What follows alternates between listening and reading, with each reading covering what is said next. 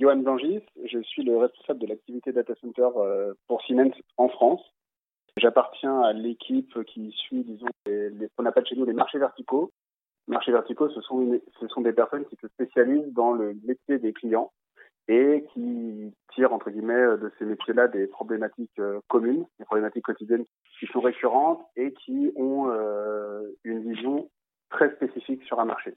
Donc j'ai des homologues qui s'occupent, pour donner à titre d'exemple, des laboratoires, des hôpitaux, des hôpitaux et, euh, d'autres types de, métiers, hôtellerie et autres. Euh, et donc moi, je suis spécialisé dans le métier du data center. Je ne traite à 100% que des projets de type data center. Ok, très bien. Donc moi c'est euh, Arnaud Robic.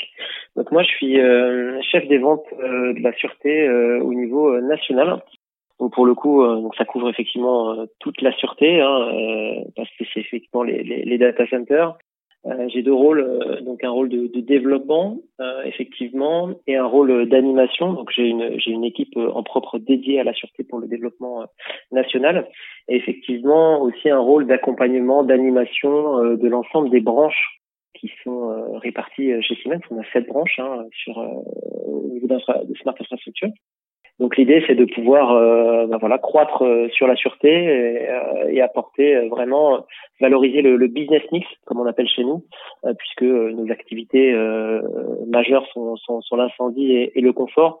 La sûreté est, est la troisième activité phare de, de chez Siemens donc pour le coup, euh, on a un vrai push euh, en ce sens. La sécurité électronique est, plutôt euh, liée à, à l'activité de détection incendie, donc plutôt sur le sur le le risque lié à à, l'individu, à la personne, euh, et, la partie sûreté est plutôt sur la, la malveillance, sur, les, euh, sur la protection des, biens et des personnes, sur euh, la sécurisation d'espace, sur la continuité opérationnelle. La sûreté du data center, c'est de toute façon quelque chose qui est pris en compte très tôt sur l'ensemble des projets, mais est-ce que vous pourriez nous, nous décrire comment cette problématique est intégrée L'activité sûreté, euh, au fur et à mesure des, projets arrivants, on voit que c'est un, lot, entre guillemets, au, stade, au stade avant-projet, c'est un lot qui prend de plus en plus d'ampleur c'est un lot qui est de plus en plus critique et qui est abordé de plus en plus tôt. Il y a quelques années, c'était quelque chose qui arrivait sur la fin, sur le tard, on se disait bon, et comment on va sécuriser les lieux? Aujourd'hui, c'est presque une des choses à laquelle on pense en premier, parce que la sûreté, on parle, nous, chez Siemens, on parle de sûreté électronique. Euh, la sûreté commence aussi par l'aménagement d'un terrain, par euh, les entrées du bâtiment, par euh, l'organisation au sens général du chantier et autres. Donc, la sûreté, ça va plus loin que la sûreté électronique. Donc, c'est un sujet qui est pris en compte très tôt. Et tant mieux, parce qu'aujourd'hui, il y a des, solutions qui évoluent et qui permettent de le traiter certainement bien mieux qu'il n'était traité il y a quelques années et d'avoir des approches qui sont beaucoup plus intégrées, à l'inverse, beaucoup moins silotées qu'il y a quelques années. Donc, c'est un sujet qui prend énormément d'ampleur et à juste titre, à juste titre, puisqu'on a des données qui sont aussi de plus en plus sensibles, qui sont hébergées dans les data centers.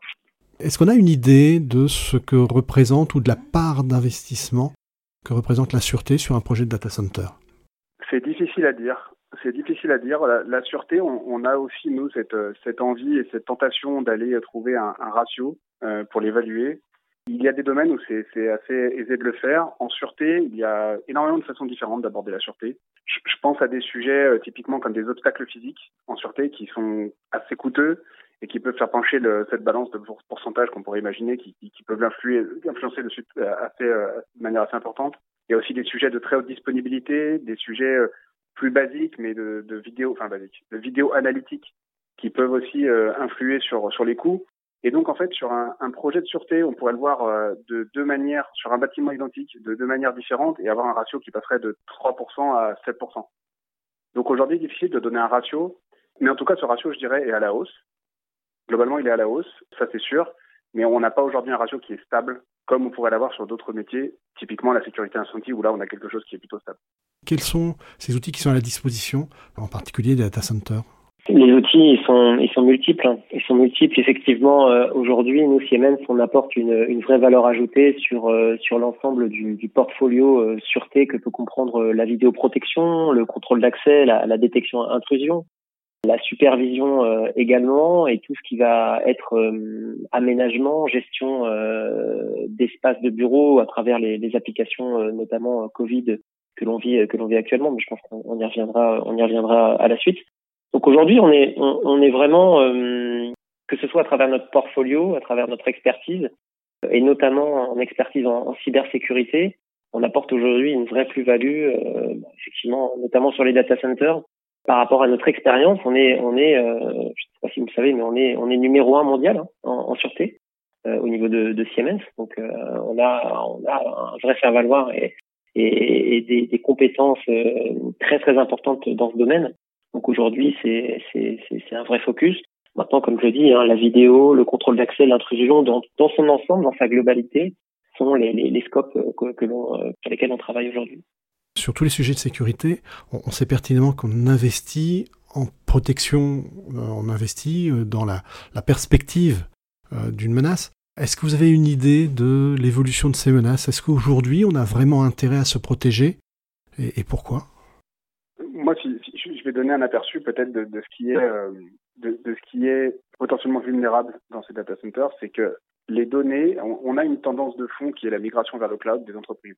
Donc là, c'est une tendance qui est plutôt, disons, bureautique, où on pourrait se dire effectivement, quel intérêt de faire de mon data center un bunker ou quelque chose d'ultra sécurisé avec six ou sept couches de sûreté pour arriver jusqu'au B, si c'est pour protéger du, un document Word euh, quasi, quasi banal, quasi public. Mais aujourd'hui, dans les data centers, ce qui n'est peut-être pas encore de notoriété publique, mais ce qui commence à, se savoir, c'est qu'il y a énormément de données qui sont confidentielles, des données de R&D, des données de défense, des données de santé.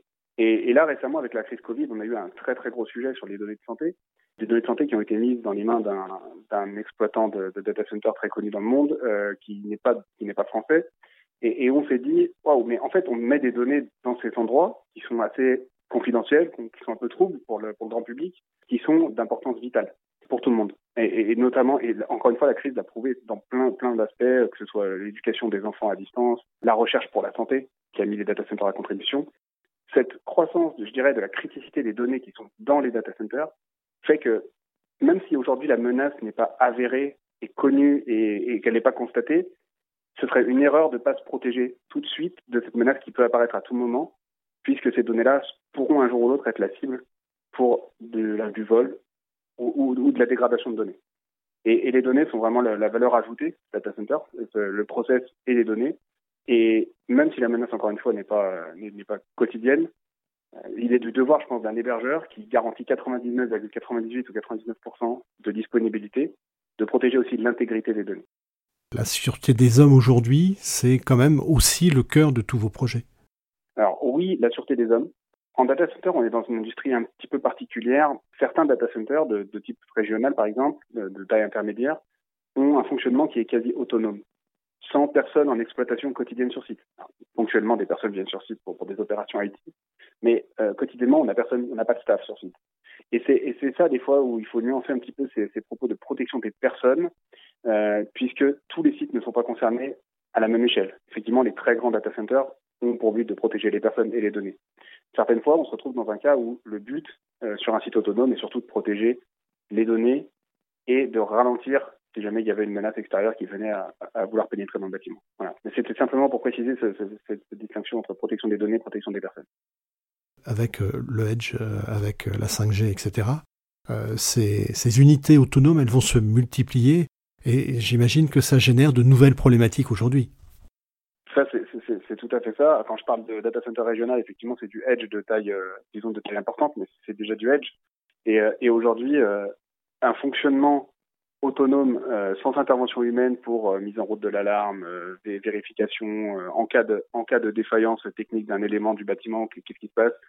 Il y, a, énormément de questions qui sont aujourd'hui sans réponse standard, qui sont en, étude, qui sont en test et, ça pose effectivement de nouvelles problématiques dont, nos solutions permettent de répondre aujourd'hui en grande partie. Effectivement, comme le, disait Yon, en fait, nous, on a, on a une vue, et, ce qui est important aussi au niveau de la sûreté, c'est que, c'est, moi, je parle au niveau global, hein, mais, les data centers en, en sont, parfaitement un, bon exemple.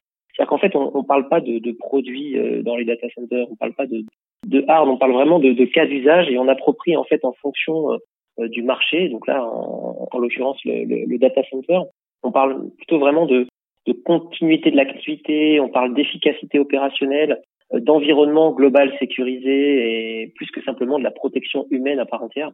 ça, je pense que c'est important et c'est aussi une de nos valeurs chez Siemens, c'est plutôt de, de, parler de produits comme la plupart de nos, de nos confrères concurrents peuvent peuvent le, le, proposer. C'est vraiment d'avoir une approche client vraiment vraiment ciblée et vraiment verticalisée par par marché et très très clair en tout cas sur sur les, besoins que, que, peut avoir et les problématiques que peuvent avoir et rencontrer les, ces, ces typologies de clients.